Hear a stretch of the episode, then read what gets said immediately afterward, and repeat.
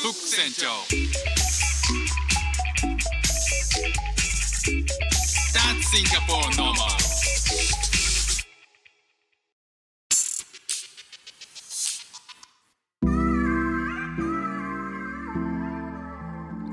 どうも副船長です。妻の海外駐在に帯同してシンガポールで中央トをやっている僕が Life is Diversity をテーマに生活の中で出会ったいろんな違いカルチャーギャップについてお話ししています。皆さんの日常のちょっとしたスパイスにちょっと誰かの誰かに話してみたい雑学にしてもらえたら嬉しいです。えギリギリ噛んでなかったかなという感じなんですけど、8月18日金曜日えー、フグ船長ですね明日から日本に一時帰国をするということになっております。1年に1回一時帰国していて去年も、えー一このぐらいの時期もうちょっと早かったかな、え2週間帰ったんですけど、えー今年も同じぐらいの時期に狙って帰りますなんかあの甥っ子たちが夏休みシーズンだったりすることもあってちょうどなんこのぐらいの時期がいいなっていうことで合わせて帰るんですよね。まあ、子供たちうちの子供たちがあの甥っ子たちと遊ぶのが大好きだったりすることもあって、えーちょうどねあの帰ったら、えー妻の実家にも帰れて甥っ子たちとも会えるので、まあ、そういったことを楽しみにしている感じですね。あとはあの今回は、まあ、あんまり東京にいる時間がなくて自分の実家と、えー妻の方の実家に、えーそれぞれ、えー割と長めに滞在するっていう予定になってるんですよね。だからもっとねあの友達とかと会うっていうことをね設定したかったんですけどほとんど時間がないっていうことで、えーまあどこもないっていう感じだったんで、まあ、今回はその辺は諦めようかなっていうふうに思ってますけど、えー何が楽しみかっていうことを考えるとやっぱ食かな。食と買い物をしてね今回帰ろうかなと思うんですけど、まあ、買い物に関しては、えー去年帰った時に着てた服とかが、えーまあ1年経ってちょっとクタクタになってきたこともあり、えー新調したいなっていうふうに思ってるんですね。シンガポール一年中夏なので基本的には短パン短パン T シャツで過ごせるんですよもう一年中。なので、えっと、夏場に日本に帰って、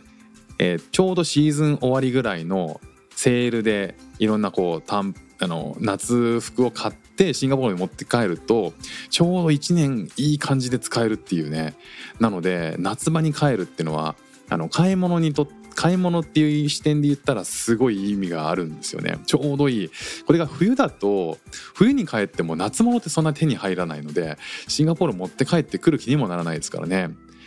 この時期に買えるメリットってやっぱその洋服買うことかな。あと食べ物何が食べたいかなってちょっと考えてたんですけど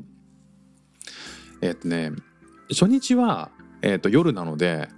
7時ぐらい着なんですよねあの日本に。でまあ外に出て食べるっていう時間帯でもないし、まあ、子供たちもちょっと疲れてるかなっていうこともあってなんか一瞬ファミレス行きたいのかなって思ったんですけどまあいいファミレスがあればいいですけどねなんかアイヤとかなんか和食系のいい感じのファミレスがあればいいんですけどなかった時はまあコンビニかなっていう感じですかね、まあ、コンビニだけだってかなりもうワクワクするんですよね。あのおにぎり一つとってもめちゃくちゃ美味しいし、えーお惣菜なんかも、まあ、充実してますよね。日本のコンビニって。あとはなんかこう僕結構おつまみ系が好きなのでおつまみ系の惣菜を買って飲み物買ってうちで日本のテレビ見ながら食べようかななんていうふうに思ってますね。シンガポールはねあの日本のコンビニが本当に夢のようなあのクオリティなんですよシンガポールってコンビニでご飯買ってもまあ美味しくないし、えーおにぎりもね売ってるんですよシンガポールであのセブンイレブンとかあるんで売ってるんですけどまあ美味しくないんですよね。なんかこうやっぱり全体的にもう工程から素材から何から何まで違う感じ。だから日本のコンビニは本当に美味しいクオリティが高いなっていうのを改めて実感するんですよ。で多分今回2週間あの日本に行くんですけど何回コンビニ行くんだろうなっていう。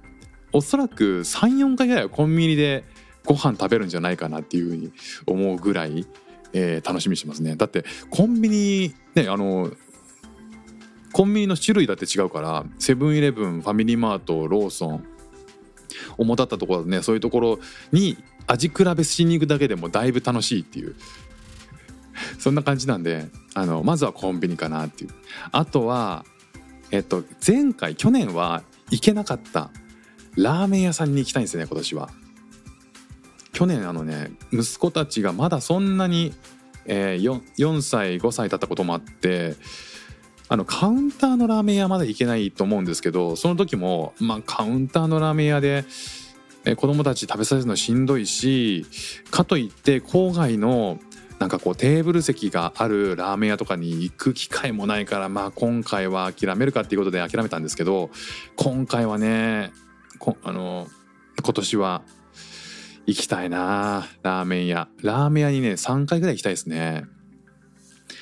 まあ一人でご飯食べる時があったらもう行くでしょうねあとは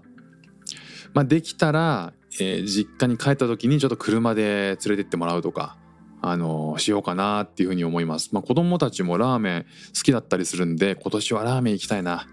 あとは去年は一回帰った時にたまたま雨が降った日があってその日に Google で検索して行った近くの蕎麦屋さんがめちゃくちゃうまかったんですよ。今年は同じ蕎麦屋じゃないですけどやっぱり蕎麦うまいなと。でちゃんとひあの臼でひいて、えー、そこで作っている麺を作ってるお蕎麦屋さんに行きたいな。やっぱり今年もね。蕎麦しっかり食べたいです。やっぱり日本人ですからね。お蕎麦はもう間違いない。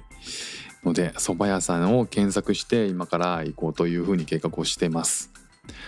あとは何だろうな。そのぐらいでね結構満足できるんだけど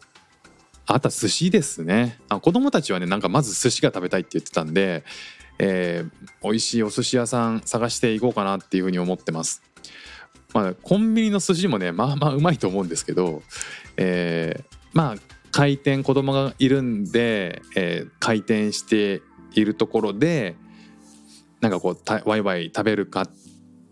そんな感じかな。あとはなんかあのいい感じのお蕎麦屋さんっていうか和食屋さんとか行くとおそお寿司も一緒に出てくるからそういうところでまあなんか住んでしまう気もしないでもないですけど、まあ、やっぱり海の幸はね日本最高に美味しいですからね。で正直なんかね行きたいところって和食屋さんっていうか居酒屋さん行きたいんですよね。あのいろんなあの仕出し出してくれるやつ。で